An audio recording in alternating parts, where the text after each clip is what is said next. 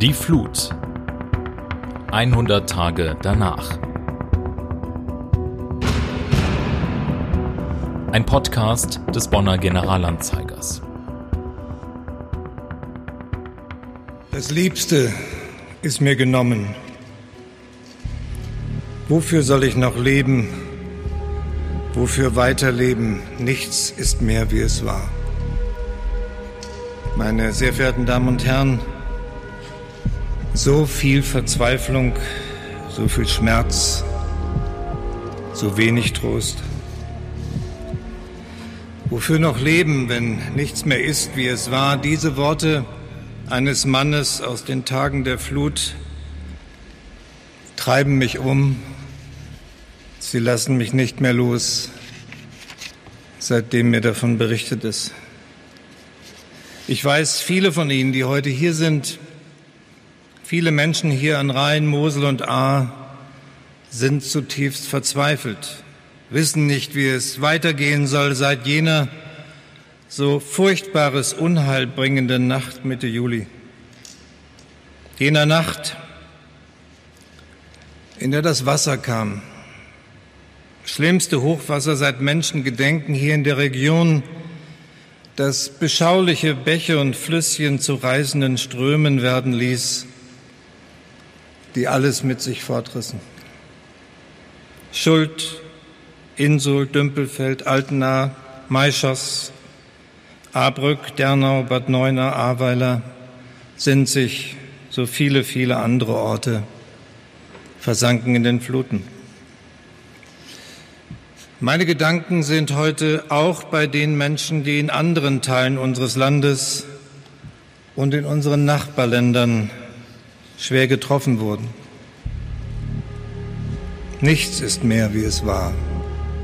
Nichts ist mehr, für, wie es war für sie, die um ihre Liebsten trauern, um ihre Nachbarn, ihre Freunde.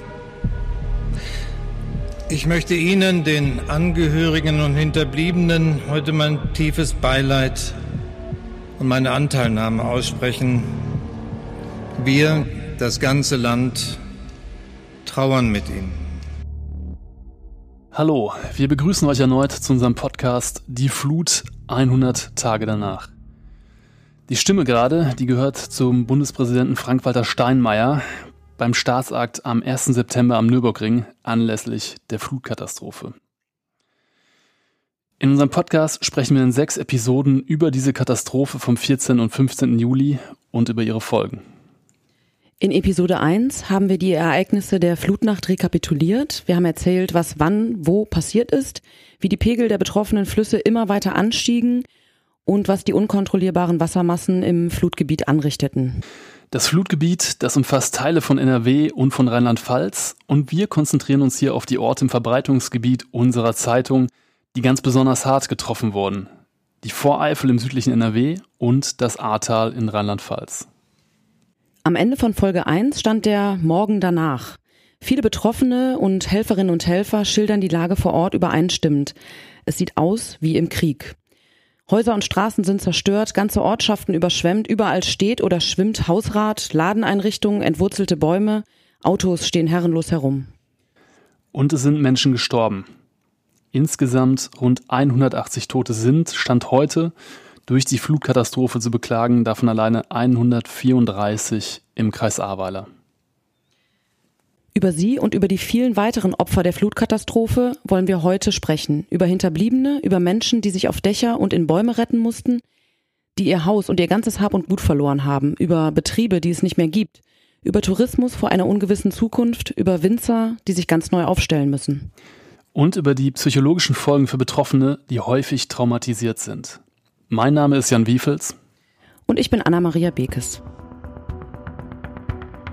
Aus einem Bericht von GA-Reporter und Augenzeuge Viktor Franke aus Bad 9a Ahrweiler. Donnerstagmorgen. Das Wasser zieht sich langsam zurück. Es hinterlässt eine dicke, nach Benzin und Öl stinkende Schlammschicht. Untere Unterstraße und Mittelstraße stehen noch voll Wasser mit sinkendem Pegel. In beiden Straßen schwimmen zahllose Autos, die gegen Mauern, andere Autos und Hausfassaden krachen. Von Toten und Verletzten ist die Rede. Inzwischen sind Rettungskräfte eingetroffen.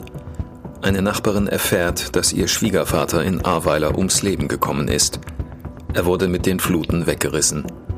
Die Polizei bat um DNA-Material und Beschreibung der Kleider wegen späterer Identifizierung. Mehr und mehr Leichen werden nun gefunden. Allein in der kurzen, vielleicht 200 Meter langen Unterstraße sollen es 16 sein.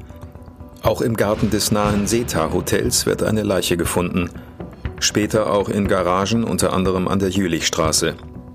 Anlieger der oberen Unterstraße richten bei Ferienwohnungen Nering ein Notlazarett ein. Aus dem Keller der Nachbarschaft werden Matratzen und Verbandmaterial sowie Babynahrung beschafft, da sich unter den Verletzten auch ein Kleinkind befindet. Erste Gaffer treffen ein. Die Feuerwehr bittet um Rücksicht, da Leichen abtransportiert und zunächst in einer privaten Garage an der oberen Unterstraße zwischengelagert werden. Nach und nach wird das Ausmaß der Katastrophe sichtbar.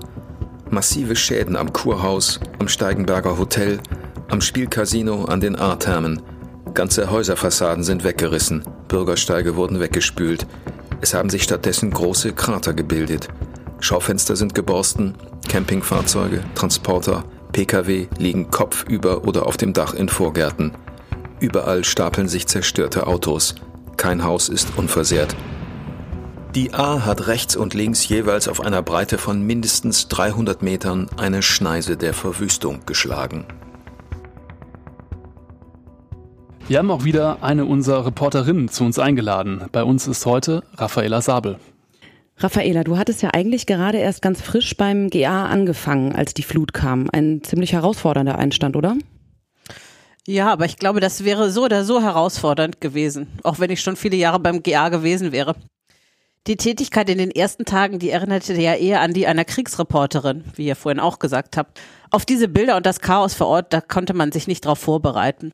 Durch einen Zufall saß ich gleich am ersten Tag, also am 15. Juli, im Krisenstab der Stadt Bad Neuenahr-Ahrweiler und habe wahrscheinlich als eine der ersten überhaupt Drohnenbilder von der Region gesehen, die das Ausmaß der Katastrophe gezeigt haben. Das war unglaublich. Und auch da wurde schnell klar, dass es nicht bei 18 Toten, wie morgens in der Pressekonferenz noch vermeldet wurde, bleiben wird. Du hast natürlich auch mit ziemlich vielen Betroffenen gesprochen und warst direkt nach der Flut im Ahrtal unterwegs und seitdem immer wieder. Die Menschen dort haben teilweise schreckliche Bilder gesehen. Was erzählen sie dir? Ja, ich habe mit Menschen gesprochen, die in der Flutnacht bangend im Obergeschoss ihres Hauses ausgeharrt haben oder mit solchen, die von ihren Familien getrennt waren. Oder auch von Menschen, die einfach mit Tränen in den Augen erzählt haben, dass sie alles verloren haben. Wirklich alles. Sehr eindrücklich war auch die Geschichte von Tom Hein, mit dem ich allerdings nicht selber gesprochen habe, sondern mein Kollege Benjamin Westhoff. Der Mann lebt in Altena und hat aus seinem Haus zugesehen, wie in der Nacht, wie das Nachbarhaus gegenüber einstürzte, samt Bewohnern. Ja, wir hören da jetzt einmal in einen O-Ton rein. Ein Jahr wohnen wir hier drin. Sie und Ihre Frau? Meine Frau und wir haben uns, ich bin selber beim BKA, meine Frau auch. Ja. Und wir sind schon starke Menschen und wir haben jetzt wieder gesagt, dass man alles, äh, dass man nie aufgeben soll. Und ich hatte Leute im Haus, auch Feriengäste. Ich, ich habe dann auch am Parkplatz kam rein, das ging innerhalb von zwei Stunden. Dann, wir hatten ja fast neun Meter da oben hier. Ja, und dann habe ich die ganze Nacht die Leute nach oben und nach oben motiviert und das Haus der Herr Willinger, der hier ist, das Haus da hinten, die Willinger und Familie, die waren da drin eingeschlossen. Ja, und ich habe fünf Stunden mit der Lampe ihn immer wieder motiviert, durchhalten, durchhalten, durchhalten. Dann hier nach unten wieder geguckt mit den Scheiben. Äh, die sind gebersten dann von Stockwerk zu. Er hat, die, er hat die, die untere Wohnung, auch denken wir, die zweite Wohnung kommt nichts hin. Und, und wir hatten drei Stunden später in der zweiten Wohnung äh, bis unter Deckel Wasser stehen. Kann man sich ja vorstellen. Todesängste, auch wirklich Todesängste, weil wir, das hatten wir im Leben noch nicht gehabt. Leute, die zu mir sagen, äh, sterben wir jetzt hier im Haus, ne? und die, die waren alle also man kann sich das nicht begreifen, man hatte alles im Leben gehabt, aber das kannte man nicht. Das, ich denke mal, das kann man vergleichen mit, wenn man nie ein Erdbeben hat und es ist ein Erdbeben, weiß man nicht damit umzugehen, weil das hatte man nicht. Ne? So, und dann habe ich um 01.20 Uhr Herr Willinger oben im Fenster, das Haus war, ich habe auch Videomaterial, das möchte ich nicht abgeben, nee, nee. Wo, das, wo, wo, das Haus, wie bei, wie soll ich sagen, bei Schillerstraße ist doch so ein Haus so offen, wissen Sie, ja. die Sendung. Und, und da war eine Walze, die hat stundenlang da dran genacht an dem Haus und geknabbert das ist wie, wie so ein, ich würde sagen, wie so ein, ein Monster, dem man eine Comedy-Gesicht gibt. Wissen Sie, so, mhm. so, so, wenn Sie es verstehen. Ja, ja. So ein Comedy, so nach dem Motto, wir fressen dich auf. So. Ja. Und dann 021, er hat da oben, äh, ich hatte noch so eine Lampe mit SOS. Ne? Ich habe überall die Lampen, überall, stundenlang hier oben. Und die Leute, die oben waren, die waren total fertig. Äh, aber es kam nichts, es kam keiner, wissen Sie. Wir waren alleine ja, was macht man dann? Und denkt man halt, das Haus hier, das war jetzt auch unterschwemmt, wenn sie mal hintergehen. Mhm. Es hat unheimlich am Gelände in der Pentherswohnung vibriert unter den Füßen. Man merkte richtig die Kraft des Wassers, was über den Stahl übertragen worden ist nach unten. Gut, wenn ich jetzt äh, Bauingenieur wäre, wüsste ich, Gott hält oder hält nicht. Aber diese Angst, wissen Sie, die man, die, Angst ist ja keine, keine Schwäche, das ist ja Stärke. Man kann. Und dann um 021 ist der Herr Willinger in den Fluten versunken. Da haben wir uns noch weggeduckt und auf, dann guckte ich auf einmal raus und da war nur das schwarze Loch und, in den Fluten und dieses, dieses Geräusch, das werde ich nie vergessen. Das war Wasser, so böse. Wir trinken Wasser, wir waschen uns mit Wasser, wissen Sie. Aber dieses, dieses Geräusch werde ich mein Leben und alle Leute im Haus nicht vergessen. Das war so böse, wissen Sie. In der Nacht. Und das habe ich auch bemängelt. Und die Nachbarn, ich sage Ihnen das mal, ich habe den Herr Willinger gesehen oben, ja. Mhm. Und das Herrenhaus. Und das war 11 Uhr. Flugwetter war da. Und ich habe immer SOS, ich habe eine Lampe, die macht SOS-Automat überall hin. Es kam kein Hubschrauber. Der Mann, ich sage, der hätte eigentlich leben können. Er hätte leben können. Das hat mir so wehgetan, dass der nicht rausgeholt worden ist. Wissen Sie, hier war keiner mehr. Die haben uns kein Licht, kein Strom. Und dann ist es so, kein Handy mehr man muss dann heute in seinen Handymast oben am Berg haben. Wissen Sie, wie das ist, wenn Sie, wenn Sie 110 rufen, da, ist, da sehen Sie nur einen roten Punkt noch auf, äh, auf Ihrem Handy. Nichts. Ja. Und mir war nichts. Und ich habe Gott sei Dank immer eine Einsatzzeit für mich selber. Da sind Batterien drin. Ich bin so ein Freak. Und ich hatte Licht oben, Kopf, Stirnlampe und so. Und so konnten wir hatten ja keinen Strom mehr im Haus, dunkel. Und wenn dann noch dunkel ist und dieses Grollen, das sah ich in eins. Das ist schlimmer als, das möchte ich Ihnen nicht sagen. Und wenn man da nicht zum, nachher zum, zum Arzt muss, ich sage, muss man nicht, aber es war grenzwertig, dass man etwas davonträgt, wissen Sie. Mhm. Ja. Kannst du berichten, wie es Tom Heinen und den Hinterbliebenen der Familie Fillinger heute geht? Ich hatte kürzlich nochmal mit Tom Heinen Kontakt, schon weil ich den Audiomitschnitt ja freigeben lassen musste, der eigentlich nur als Gedächtnisstütze einmal dienen sollte. Schon allein die Suche war abenteuerlich, weil natürlich teilweise Telefonnummern und Adressen gar nicht mehr stimmen, die Menschen an anderen Orten leben und bei der Arbeit krankgeschrieben sind. Über Facebook haben wir dann kommunizieren können und er sagt, das ist ein O-Ton von ihm sozusagen, dass er und seine Frau sich mittlerweile einigermaßen wieder gefangen hätten, aber dass er die Bilder der Flutnacht immer vor Augen hätte. Wir haben es eben gehört. 134 Tote werden insgesamt bis heute im Ahrtal gezählt. Die Zahl schwankte zwischendurch teilweise auch auf 135. Eine besonders schreckliche Meldung dazu gab es erst Mitte Oktober.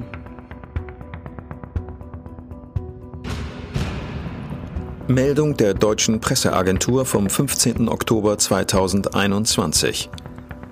Eine seit der Flutkatastrophe vor rund drei Monaten in Bad 9a vermisste Frau ist tot im niederländischen Rotterdam gefunden worden. Damit ist die Zahl der Toten der Flutkatastrophe aus dem Ahrtal auf 134 gestiegen, wie die Polizei in Mayen und Koblenz am Freitag mitteilte. Die Leiche der Frau sei offenbar über die A in den Rhein gelangt und von dort bis nach Rotterdam getrieben worden. Die über 60 Jahre alte Frau sei am 30. September in den Niederlanden mit einem DNA-Abgleich identifiziert worden. Vermisst werden weiterhin zwei Menschen. In dieser Flutnacht vom 14. auf den 15. Juli, über die wir beim letzten Mal ausführlich gesprochen haben, und auch in den Tagen danach waren ja viele Menschen von ihren Angehörigen und Freunden quasi abgeschnitten. Die konnten sie nicht erreichen, weil unter anderem auch das Mobilfunknetz zusammenbrach. Viele hatten selbst Todesangst und viele hatten Angst um ihre Lieben. Wir haben dazu einen Audioausschnitt aus einer Talkrunde des TV-Senders Phoenix, bei der wir Kooperationspartner waren. Da schildert ein Mann, dass er in Frankfurt unterwegs war, als er von der Flut erfuhr. Seine bettlägerige Frau war im Haus eingesperrt und Endlich vor Ort konnte er nicht zu ihr, weil die Wassermassen schon zu groß sind. Ja, wie gehen die Menschen damit um, was sie in dieser Nacht erlebt haben? Darüber würde ich gerne mit Herrn Otto sprechen, der wirklich dramatische Situationen erlebt hat damals. Können Sie uns vielleicht schildern? Sie waren unterwegs, aber Ihre Frau war hier allein im Haus. Ja, bei mir war das so, ich wollte an diesem Donnerstag äh, meine erste Dienstreise machen nach Corona. Und meine Frau, mit der ich seit zwei Jahren wieder hier in Derna wohne, die ist äh, pflegebedürftig, hat eine Pflege bei dem Wohnzimmer. Sie hat äh, Probleme mit den Beinen, hat eine Depressionen und Demenz und so weiter. Sie kann nicht alleine sein. Deshalb wollte ich abends meinen Sohn in Mönchengladbach holen.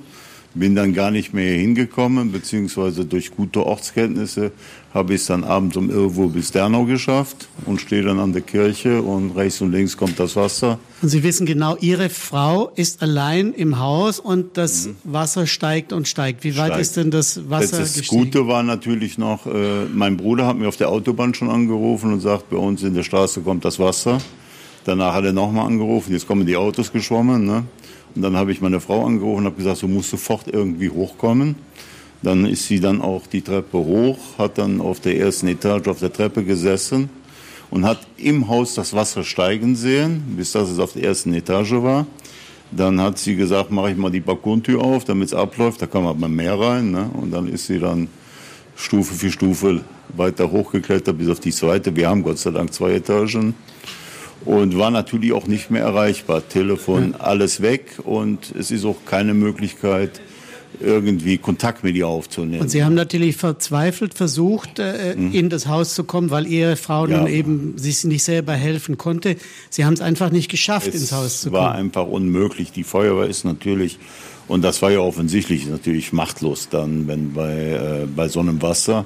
Also war auch nicht möglich, mit einem Boot daherzukommen oder Ja, ich bin dann die ganze, die ganze Nacht hier an der Wasserkante quasi vorbeigerannt. Und morgens um sieben, acht kam, glaube ich, die, ersten, die erste Feuerwehr aus Niederzissen mit einem Boot. Aber die haben auch keine Chance. Die Strömung ist einfach viel zu stark und da war kein Reinkommen oder so. Und erst spät nachmittags äh, ist dann, als die, das Wasser so weit gefallen, weil da war es schon drei Meter gefallen ungefähr, da hat die Feuerwehr es geschafft, äh, mit, mit, so, mit, dem, mit so einem Bauer, großer Traktor, die haben das Boot gesichert und dann sind die damit rein und haben meine Frau dann rausgeholt. 24 Stunden war sie allein in dem Haus. Ja. Wir rufen uns das nochmal zurück. Sie, mhm. sie, hat Depressionen, äh, äh ist äh, leicht dement. Hat sie denn überhaupt im vollen Ausmaß begriffen, was da passiert ist? Ja, sie hat es schon begriffen. Und äh, ja, sie ist bisher nicht hier gewesen. Ne? Also wir haben sie dann, wir waren dann zuerst mal im Auffanglager bei Haribo und haben dort übernachtet. Und der anderen Tag sind wir dann nach Mönchengladbach gefahren. Und dort ist sie von der Pfarrgemeinde Fendern so ein bisschen aufgenommen worden. Und seitdem, sie traut sich nicht. Ne? Und mhm. da kann man jetzt leider auch, oder so will ich keinen Druck ausüben, sagen wir mal so. Ne? Also Sie haben ja vor der Sendung schon, schon diese Geschichte mhm. erzählt, deswegen weiß ich da ein bisschen Bescheid. Und Sie haben jetzt äh, bei Ihrem Sohn da ein, ein Haus in Mönchengladbach und sind, sind da untergebracht.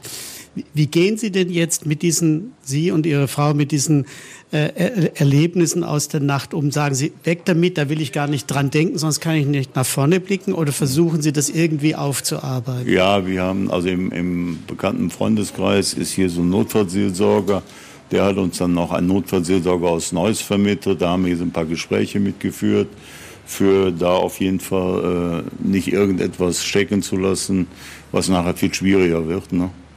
Und es sieht im Moment alles sehr gut aus. Also. Mhm. Von daher glaube ich, dass sie es gut verarbeitet hat. Ja, das muss wirklich grauenhaft sein, diese Sorge um einen geliebten Menschen und dann keinerlei Kontakt aufnehmen zu können. Ja, natürlich, das kann sich ja jeder vorstellen. Ich kann dazu vielleicht noch eine Geschichte beisteuern. Wir haben auch engen Kontakt mit einer Flutfamilie, die wir in der Nachbar in der Verwandtschaft aufgenommen haben. Und da war der Vater tatsächlich äh, getrennt von seiner Familie durch die Flut. Also er hat dem anderen Teil der Familie geholfen. Und seine kleine Tochter nimmt ihm das bis heute krumm. Solche tiefen Spuren kann das hinterlassen. Die hat die ersten Tage nicht mit ihm geredet, weil sie sich im Stich gelassen gefühlt hat, was überhaupt nicht der Fall war. Es war einfach nicht mehr möglich, über die Straße zu kommen. Du hast ja unter anderem auch mit einem jungen Unternehmer gesprochen. Ja, Dirk Durben ist ein junger Unternehmer, den ich etwa drei Wochen nach der Flut gesprochen habe. Er war gerade mit zwei Handwerkern dabei, sein komplett zerstörtes Hotel und Apartmenthaus in der Telegrafenstraße in Bad Neuenahr zu säubern und zu entkernen. Er erzählte dann noch von einer spektakulären Flucht in der Nacht. Seine Frau, und dieses Wort benutzte er tatsächlich, hat die riesige Flutwelle anrollen sehen und die beiden sind in letzter Sekunde auf das Dach des Transporters eines Nachbarn gesprungen und dann auf diesem Fahrzeug wirklich vor der Flutwelle davon gebraust. Im Gedächtnis ist mir auch geblieben, dass er unbedingt wieder aufbauen möchte, dass er seine Zukunft weiterhin Bad Neuenahr sieht und ein ganz großes Heimatgefühl für dieses Ahrtal hat. Ich war bis zum Schluss hier vor dem Hotel mit meiner Frau und wir haben noch halt versucht, irgendwas zu retten in Form von Sandsäcken, die wir organisiert haben und äh, einfach das Haus ein bisschen bewachen, weil wir eigentlich gehofft haben, dass das so ausgeht wie 2016. Und ähm, ja, und sind dann durch einen glücklichen Zufall, weil meine Frau, das kam praktisch, das Hochwasser kam wie so eine Welle hier durchgeschwappt, mhm. durch die Telegrafenstraße. Und das hat Gott sei Dank meine Frau rechtzeitig gesehen. Und dann sind wir mit dem T5, mit dem VW-Bus von meinem Nachbarn auf die Ladefläche gesprungen und der ist ganz schnell hier die Telegrafenstraße raufgefahren. Und deshalb sind wir überhaupt hier rausgekommen. Auf dem Dach eines Busses? Ja. Und Sie sagen wirklich wie eine Welle, also ja. ein bisschen wie Tsunami oder ja. so kann man sich das ja. vorstellen. Und das sah Ihre Frau noch und man konnte trotzdem noch so schnell reagieren. Ja, zuerst sind ja erstmal die Kanaldeckel da rausgeflogen. Ja. Und dann kam das wie eine Welle. Und wie gesagt, zum Glück stand mein Nachbar, der wollte auch fahren, weil wir das im Vorfeld mit den Kanaldeckeln gesehen Aha. haben. Weil Sie können sich vorstellen, wenn ich denke, so ein Kanaldeckel, die, der wiegt ja bestimmt 250 Kilo oder so. Die sind wie Pappdeckel aus, der, aus dem Boden geflogen. Und Sie bleiben aber hier wohnen ich bleibe hier. Ich bin hier geboren und ich werde hier sterben. Aber Sie hören auch noch von den Leuten, dass die sagen, wir bleiben hier. Wir gehen ja, jetzt nicht nach, ich weiß also, nicht, sind sich nee, Bonn, Godesberg. So mein Freundeskreis, also die packen als alle an und Dann was, was nützt das jetzt hier zu flüchten? Das ist ja unsere Heimat. Sehen Sie sich so ein bisschen als die neue Generation dann von Bad Neuenahr-Ahrweiler? Mein Opa hat ja auch nach dem Krieg weitergemacht. Aber hier wohnen ja auch sehr viele alte Menschen. Die gehen weg, was gehen ich auch weg. verstehen kann. Weil was, wenn äh, keiner weiß, wie alt man wird und warum soll ich mir jetzt, ich denke, so die ganze Infrastruktur gehe ich mal von zehn Jahren aus. Mit den Brücken, mit den Straßen, was da alles zerstört ist. Und wenn ich jetzt ein alter Mensch wäre, wo willst du denn hintippeln? Mhm. Du hast keinen Metzger mehr, du hast keine Apotheke äh, in dem Sinne mehr, du hast keine Cafés mehr, du hast nicht mehr das, was Neune ausgemacht hat mit Kurpark, Artherme, diese schönen Sachen, die fehlen ja jetzt erstmal und, und, Leben ist begrenzt und warum soll ich mir das jetzt antun? Und das, da habe ich auch vollstes Verständnis für. Aber ich habe eigentlich kein Verständnis dafür, äh, dass man jetzt, wenn man zwei gesunde Hände hat, dass man das hier äh, im, Stich lässt und irgendwo den Rücken kehrt.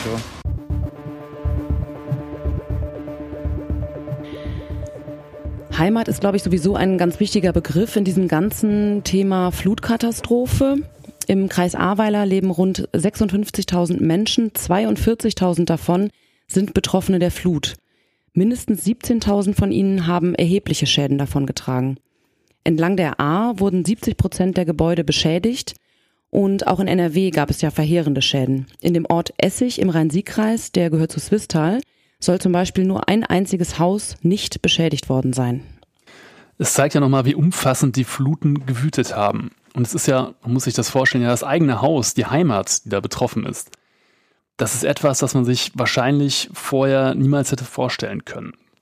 Diese Bilder und Videos wirken ja tatsächlich wie Aufnahmen aus einem Krisengebiet. Und genau das war das Flutgebiet ja auch.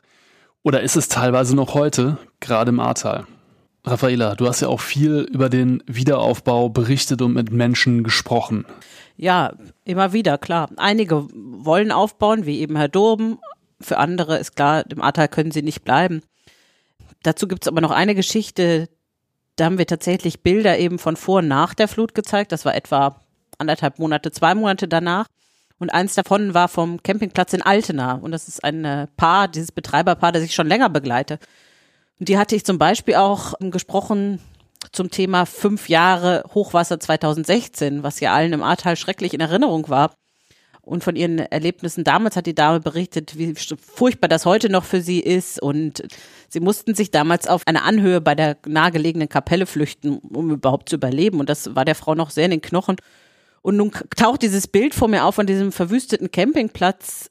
Und ich hatte an dem Mittwoch, also an dem Tag, an dem Nachmittag vor der Flutnacht noch mit ihnen gesprochen, ob sie schon aufgeräumt hätten und äh, die Campingwagen beiseite geschoben hätten. Und da sagte mir die Dame, ja, sie wären gut vorbereitet, alle wären gewarnt, es wäre keiner mehr auf dem Campingplatz. Aber ihr letzter Satz war, so schlimm wie 2016 wird es schon nicht werden. Ja, und dann musste ich jetzt eben für diese Geschichte mit den davor-danach-Bildern nochmal bei ihr anrufen, fragen, wie es geht. Und ich habe mich tatsächlich vor diesem Anruf sehr gedrückt, weil ich gar nicht wusste, ob ich sie überhaupt erreiche, ob die diese Katastrophe überhaupt überlebt haben. Das Gute ist, es geht ihnen gut, aber es ist auch sonnenklar, ihr Campingplatz steht im Hochwassergebiet und sie werden nicht wieder aufbauen können. So zumindest der Stand damals. Jemanden, der sehr genau, vermutlich zu genau für seinen Geschmack weiß, wovon er spricht, wenn es um Betroffenheit von der Flut geht, den haben wir nun hier im Studio. Nämlich unseren Kollegen Hans-Peter Fuß beim Generalanzeiger, Leiter der Redaktion Vorgebirge. Herzlich willkommen, Hans-Peter. Ja, ebenso. Ich danke für die Einladung. Du lebst in Heimatsheim. Das ist der größte Ortsteil der Gemeinde Swistal im Rhein-Sieg-Kreis, der von der Flut schwer getroffen wurde. Möchtest du uns erzählen, wie du die Flutnacht erlebt hast? Das kann ich gerne machen. Die Flutnacht begann nach meiner Erinnerung schon am Nachmittag. Wir kannten ja als Anwohner der Swist die Wettervorhersagen, die schon ein paar Tage vorher auf ein starkes äh, Unwetter, auf Starkregen hindeuteten. Den ganzen äh, Mittwoch hat es stark geregnet. Man konnte seit dem Morgen bis in die Nachmittagsstunden förmlich zusehen, wie die, wie die Swist, wie der Pegel anstieg. Man muss wissen, dass die Swist normalerweise in einem trockenen Sommer mehr ein Rinnsal ist als, äh, als ein Fluss. Und am späten Nachmittag war dann abzusehen, dass das ein Hochwasser werden würde, das nicht jedes Jahr äh, vorkommt. Ich habe dann äh, in den Nachmittagsstunden nach meiner Erinnerung so etwa ab 15, 16 Uhr im Keller begonnen, das Wasser aus dem Keller zu pumpen. Dort hatte sich schon Wasser gesammelt.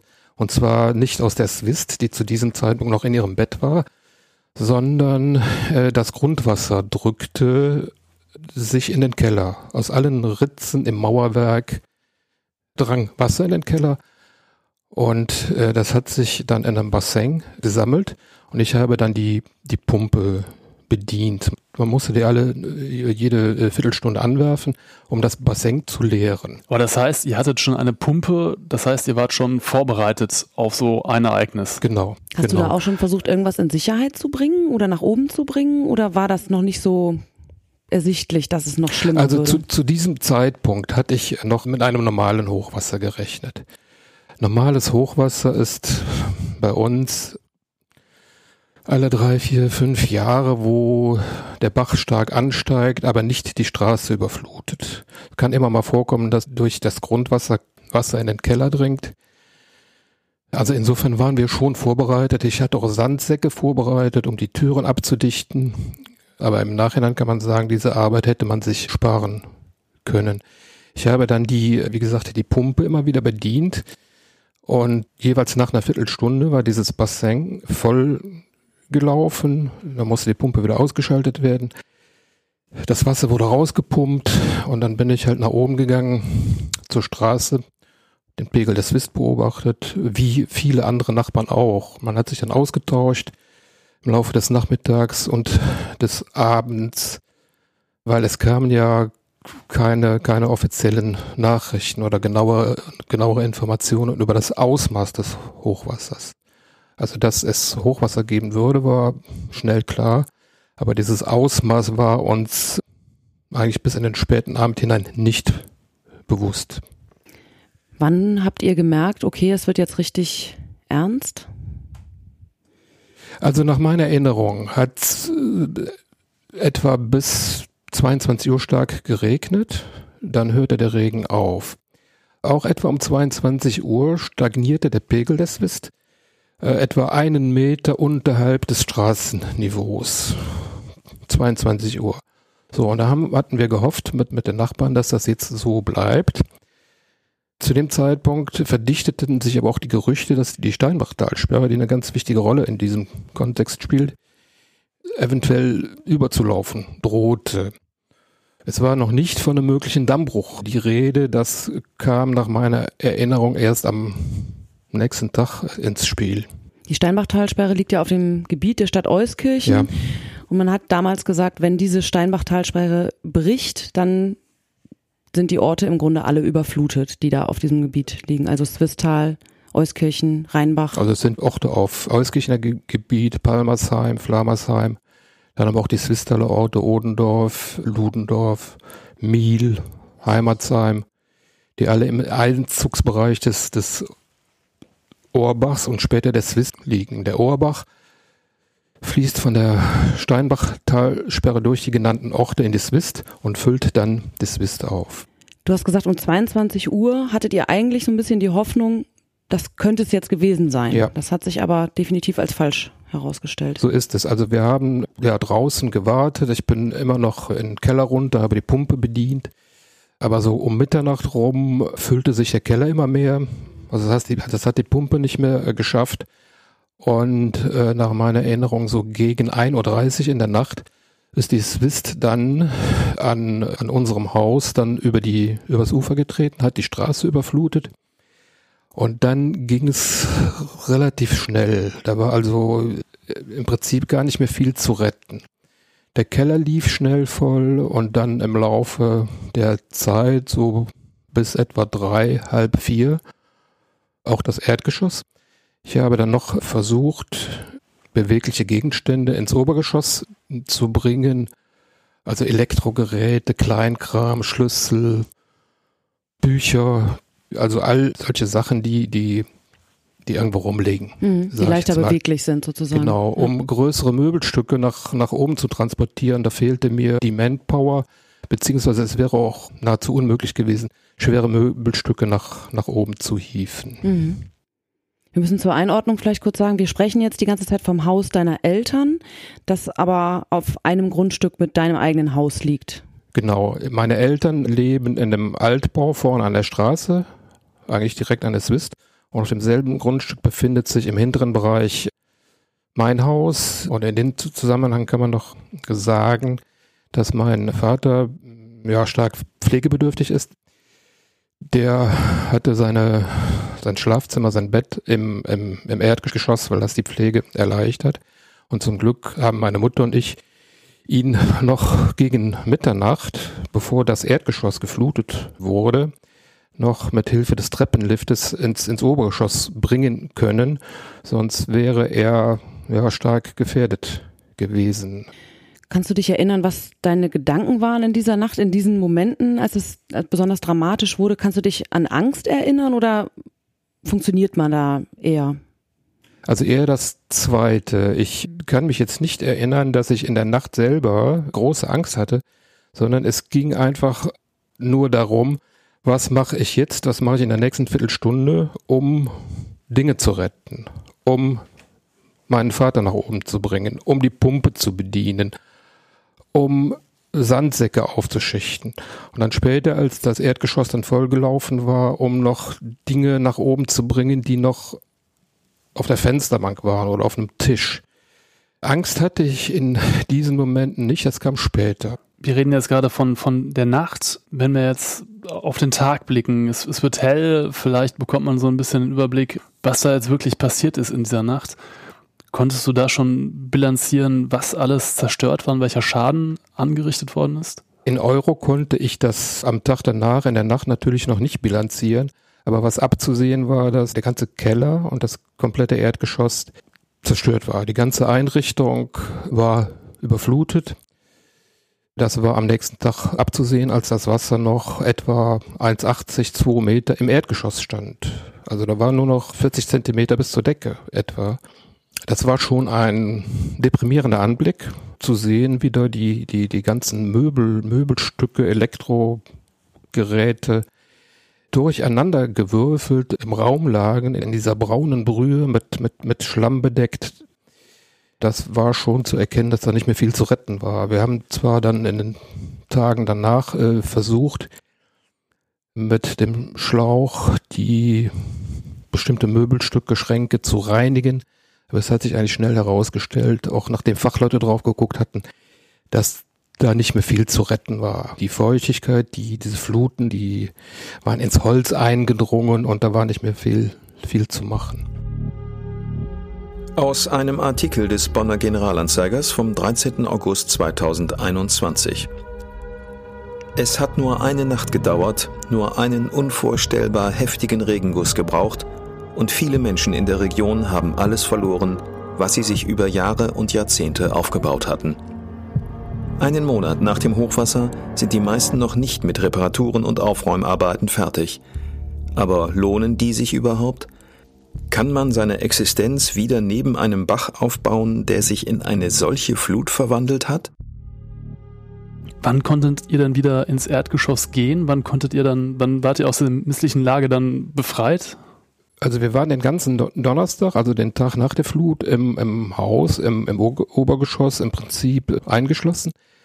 Wir konnten auch ja, vom Fenster aus Rettungsaktionen beobachten, Hubschrauber kreisten überm Dorf, wie wir nachher gehört haben, haben die auch einzelne Leute das aus dem Obergeschoss oder von den Dächern gerettet. Äh, gesehen habe ich das selber nicht. Am Nachmittag kamen dann Rettungsboote von der, von der DLRG, boten an, uns aus dem Haus zu bringen.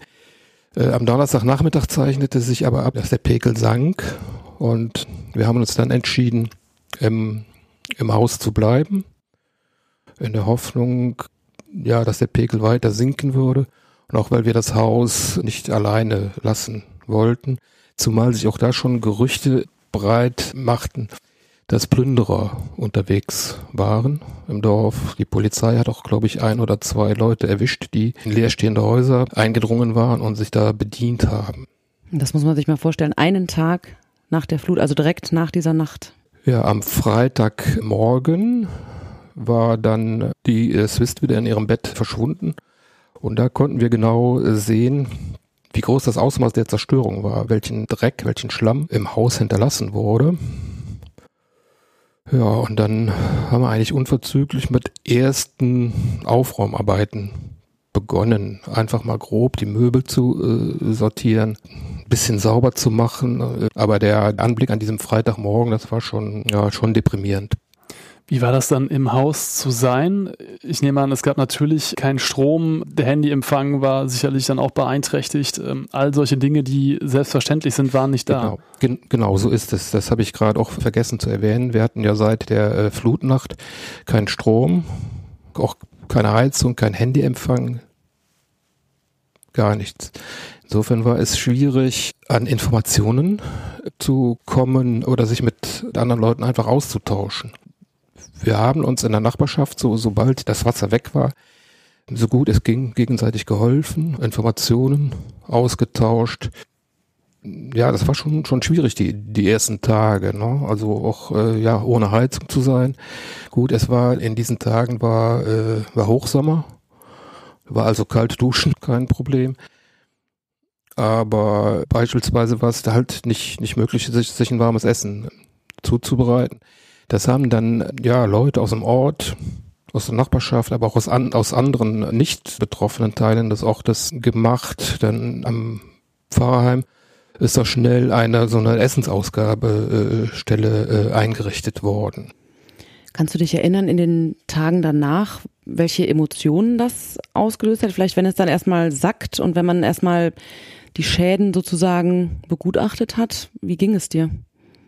Also in den ersten Tagen, wie ich schon sagte, hat man funktioniert. Man hat versucht, zunächst mal aufzuräumen, das Haus zu säubern. Und irgendwann kommt man dann an, an einen Punkt, wo man halt körperlich und mental, wo nicht mehr viel geht. Ne? Mit dem Blick auf das Ausmaß der, der Zerstörung fangen ja auch die Überlegungen an, wie baue ich wieder auf. Allein mit der äh, Familie schafft man das nicht. Und in, in, insofern war halt die Überlegung, wie kann man das schaffen? Und das ging nur mit Hilfe von vielen Freunden, mit vielen Bekannten, auch vielen Kollegen hier aus dem, aus dem Generalanzeiger, die geholfen haben. Und zwar erstmals an diesem Samstag, da hatten wir schon, schon eine große Aufraumaktion. Da sind, haben die Helfer ganz viele Gegenstände aus dem Haus getragen und auf, auf, einen, auf einem großen Container, den wir besorgt hatten, entsorgt. Und dann ging es langsam ans, ans Organisieren. Versicherung bestellen, Kontakt mit der Versicherung, mit, mit Gutachtern, mit versuchen, mit Handwerkern in, in, in Kontakt zu geraten. Das hat sich dann alles in den Tagen und Wochen danach entwickelt, ohne die, die Hilfe von vielen Freunden, Kollegen und der Familie und besonders meiner Frau hätten wir das alles nicht geschafft. Zu meinem persönlichen Befinden, ich kann nur sagen, am, an diesem Samstag, wo die, die erste große Aufräumaktion war, hatte ich also persönlich ziemlich einen Tiefpunkt, weil ich einfach körperlich am Ende war und da gar nicht, gar nicht viel, viel machen konnte. Und mental kam noch hinzu, dass sich an diesem Samstag und nach meiner Erinnerung und am Sonntag auch immer mehr diese Gerüchte verfestigten, dass die reale Gefahr bestand, der Damm der Steinbachtalsperre könnte, könne brechen. Das hätte bedeutet, dass nachdem der Pegel jetzt gesunken war, nach anderthalb Tagen, nochmals eine, eine riesen Flutwelle denn die Orte heimgesucht hätte. Also die Gefahr bestand ja real, nachdem man auch die jetzt dann die, die, die ersten Bilder von der Steinbach-Talsperre äh, gesehen hatte, die, die, die kannte man bis daher noch gar nicht. Ja. Also bis Montag dauerte das dann, glaube ich, genau. bis diese endgültige Entwarnung kam. Genau. Und das war dann natürlich ein riesen Gefühl von Hilflosigkeit. Das, ja. das kommt dann alles nochmal auf uns nieder sozusagen. Ne? Genau. Also da hat auch äh, so, eine, so eine gewisse Angst eingesetzt. In der Nacht selbst war es eigentlich so ein, ja, wie soll ich sagen, wie, wie, so, wie so ein ungläubiges Staunen, so nach dem Motto, das muss doch jetzt endlich mal aufhören. Der, der Pegel kann ja hier nicht bis, bis unter den Dachboden steigen. Dieses Angstgefühl, wenn da nochmal so eine Welle käme, das hat sich erst so am ja, Samstag, Sonntag ein, eingestellt du wolltest und willst unbedingt in diesem Haus bleiben in Heimatsheim. Kannst du erklären, warum? Es gibt ja auch andere, die sagen, nee, ich möchte hier nicht, nicht bleiben und ich möchte nicht wieder aufbauen. Hat das was mit Heimat für dich zu tun? Ja, auch. Ich bin in diesem, ha in diesem Haus aufgewachsen. Ich hänge an diesem Haus und ich möchte das nicht einfach so ja, als, als Ruine äh, stehen lassen. deshalb kümmern wir uns mit mit der Familie insgesamt um den Wiederaufbau. Meinst du, es wird anders sein, dort zu leben? Schwierige Frage. Also wenn man die, äh, wenn man Wissenschaftlern glaubt, die sagen ja voraus, dass solche extremen äh, Unwetter häufiger anstehen. Ja, ist nicht, nicht so einfach mit dieser Vorstellung zu leben. Also ich habe es jetzt zum ersten Mal mitbekommen, so eine in meinem Leben so eine große Flut. Die letzte große Flut war 1961. Da stand das Wasser auch, glaube ich, bis nach den Erzählungen meiner Eltern etwa einen Meter im Haus. 1984 ist die Straße überflutet worden. Das Wasser ist aber nicht bis, bis in, die, in, die, in die Häuser gelangt. Also die Vorstellung, das jetzt alle drei Jahre erleben zu müssen, finde ich schwierig. Aber Stand jetzt ist, dass wir wieder aufbauen und da bleiben wollen. Mhm.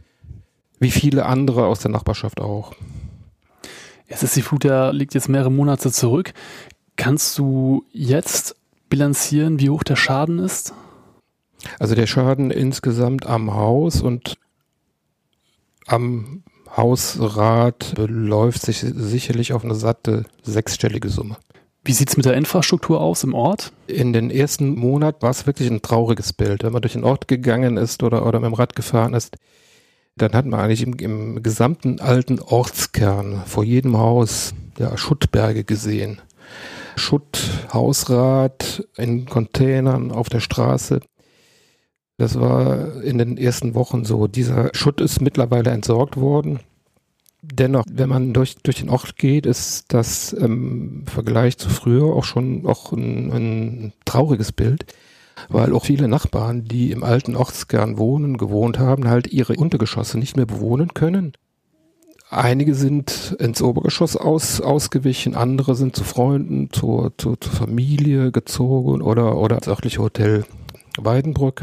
Also in den ersten Wochen nach der Flut war der Ortskern eigentlich abends tot. Tagsüber herrschte Geschäftigkeit, weil viele Handwerker da waren, da wurde ausgeräumt. Mittlerweile ist der Ortskern im Vergleich zu vorher relativ tot. Allerdings muss man sagen, dass jetzt seit zwei, drei Wochen im im Bereich Frohnhof, wo viele Geschäfte sind, mit Hilfe der Gemeinde auch so Übergangscontainer für die Geschäfte installiert wurden, so dass da jetzt zumindest in, in einem überschaubaren Rahmen man da wieder einkaufen kann, Kaffee trinken kann, zum Optiker gehen kann. Also es kehrt ein bisschen Leben zurück. Es kehrt quasi. ein bisschen mhm. äh, Leben zurück. Bis es wieder so sein wird wie vor der Flut, glaube ich, und das glauben auch viele andere, wird es noch Jahre dauern. Zumal einige Geschäftsleute noch gar nicht wissen, ob sie wieder neu starten können. Eine ähm, recht sensible Frage, weshalb wir das natürlich vorab geklärt haben, ob wir sie stellen dürfen oder nicht. Würdest du dich selbst als traumatisiert bezeichnen durch die Ereignisse und äh, auch Erlebnisse? Arbeitest du das Ganze auf oder was würdest du auch Betroffenen empfehlen, die merken, sie können das nicht richtig für sich verarbeiten? Also traumatisiert, glaube ich, bin ich nicht. Das war sicherlich ein einschneidendes Erlebnis. Ja, alles andere als schön, wie ich das bisher geschildert habe. Aber ich habe auch immer versucht zu relativieren. Uns, der Familie, ist, wir sind körperlich unversehrt davongekommen. Materielle Schäden kann man ersetzen. Und auch wenn ich die Schäden bei uns mit denen an beispielsweise im, im Gebiet der A vergleiche, da hat es viele Leute noch viel schlimmer getroffen. Ne? Was mich bedrückt hat, ist, dass, dass auch bei, bei uns in der, in der Nachbarschaft zwei ältere Männer in der Flutnacht ihr Leben verloren haben. Das bedrückt einen schon. Sie sind halt unter tragischen Umständen gestorben. Aber ich denke, ich, um auf die Frage zurückzukommen, ich, ich äh, selber glaube nicht, dass ich traumatisiert bin. Ich habe viele Gespräche geführt mit Nachbarn. Also wir haben uns äh, dann, als es wieder möglich war, ausgetauscht. Wir haben einfach ja, über unsere Erlebnisse erzählt und auch uns gegenseitig Tipps gegeben, Kontakt zu Handwerkern und, und so weiter. Deshalb kann ich anderen Betroffenen nur raten, drüber reden, sich gegenseitig helfen. Hans-Peter, wir danken dir für die Einblicke in dieses sehr einschneidende Kapitel. Ja, ich danke euch. Schon heute ist in der Tat klar, die Flut hat nicht nur Leben und Existenzen gekostet und schwere Sachschäden hinterlassen, sondern auch ebenso schwere seelische Schäden bei vielen Betroffenen. Schon früh wurde ja gefordert, im Ahrtal ein Traumazentrum für Flutgeschädigte aufzubauen. Raffaela, du warst Anfang August auf einer gemeinsamen Pressekonferenz der Bürgermeister der betroffenen Regionen. Kannst du berichten, was sie gefordert haben, gerade mit dem Blick auf die Traumatisierten? Auch dieses Bild der Bürgermeister, die da in Kreuzberg vor den Trümmern ihre etwas improvisierte Pressekonferenz hielten, das wird mir auch nicht mehr aus der Erinnerung gehen. Äh, die Forderungen dagegen waren wenig improvisiert. Es ging damals unter anderem um die Implementierung eines Beauftragten für den Wiederaufbau auf Bundesebene, ein Hochwasserschutzkonzept und eben einfach eine Perspektive für das Ahrtal. Mit am Rednertisch saß auch Freiherr Albrecht von Böselager. Das ist ein engagierter Bürger des Ortes und auch ein Unterzeichner des Hilfebriefes. Und gerade er machte damals die Forderung nach einem Traumazentrum laut. Und so habe ich das in Erinnerung. Ich bin mir sehr sicher, dass er Tränen in den Augen hatte und sein letzter Satz war, das ganze Ahrtal ist traumatisiert. Du hast ja auch ein Gespräch geführt mit Susanna Smolenski von der Dr. Ehrenwalschen Klinik in Ahrweiler. Was sagt sie zum Thema Traumatisierung?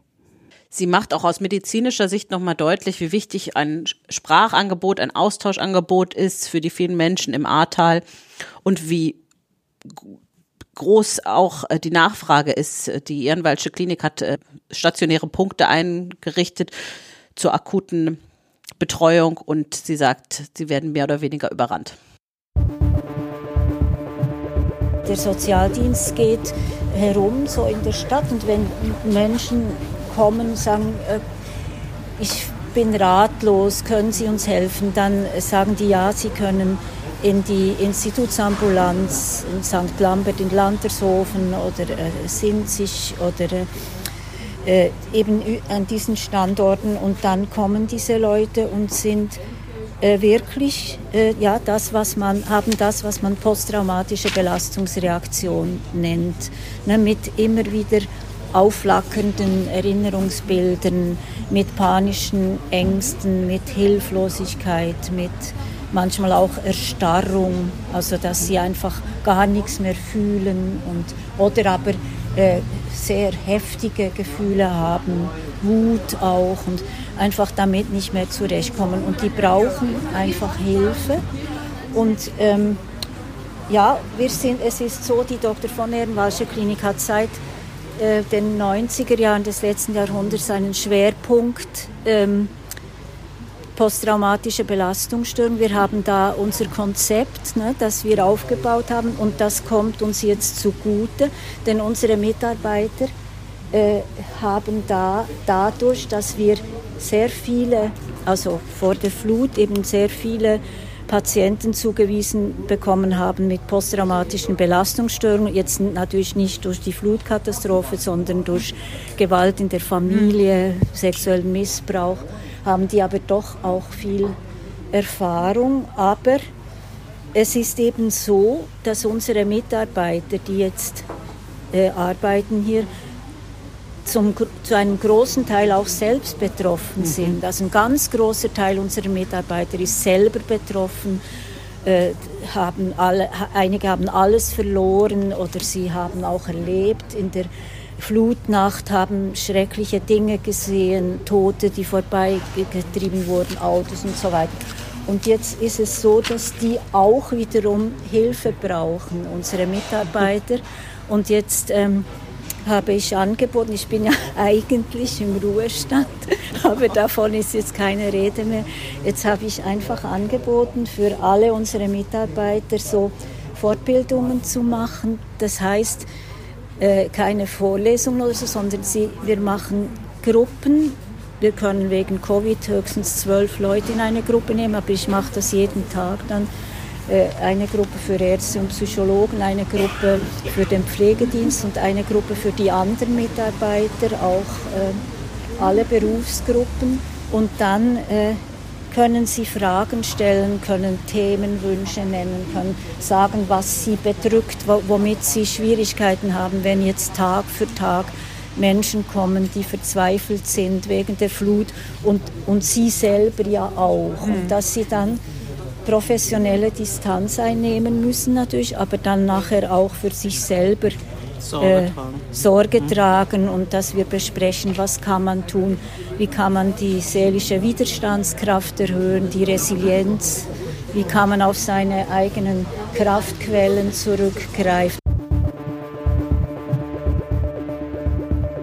Ja, es ist sehr zu hoffen, dass alle Betroffenen der Flutkatastrophe die Hilfe bekommen, die ihnen zusteht, sei es in finanzieller Hinsicht. Über die Flutspenden werden wir ja in einer eigenen Episode sprechen oder eben in psychologischer. Wir hoffen, dass wir euch mit dieser Episode einen kleinen Einblick in die schweren Folgen der Flut, aber auch ein paar Lichtblicke für die Zukunft liefern konnten. Aus einem Interview mit dem Ahrweiler Autor Andy Neumann der ein Buch über die Flutkatastrophe geschrieben hat. Das ist der Geist, den man vom ersten Tag an hier im Ahrtal wahrgenommen hat. Nach einer kurzen Schockstarre zogen sich die Menschen selbst wieder aus dem Schlamm. Tausende von schönen Geschichten schrieben sich neben allen Tragödien im Ahrtal. Von Menschen, die größtes Leid erlebt haben und trotzdem weitermachen. Denn Lichtblicke gibt es ja zum Glück auch einige. Es gab und gibt jede Menge Helferinnen und Helfer, die im Flutgebiet unterwegs waren und sind. Über sie, die Helferinnen und Helfer, wollen wir beim nächsten Mal sprechen in Episode 3 unseres Podcasts Die Flut. Den könnt ihr hören am 19. November und bis dahin freuen wir uns sehr auf euer Feedback zum Podcast, am besten per Mail an podcast.ga.de. Abonniert unseren Podcast, wo immer es möglich ist und lasst uns gern eine nette Bewertung da. Wir danken euch fürs Zuhören und wir danken dir, Raffaela, dass du bei uns warst. Macht's gut und bis zum nächsten Mal. Tschüss. Tschüss. Die Flut 100 Tage danach ist eine Produktion der Generalanzeiger Bonn GmbH.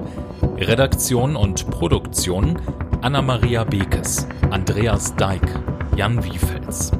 Mitarbeit Silvia Binner, Sandra Liermann, Jörg Mahnhold, Raffaela Sabel, Stefan Stegmann, Sven Westbrock. Sprecher Martin Busch. Grafik Sabrina Stamp.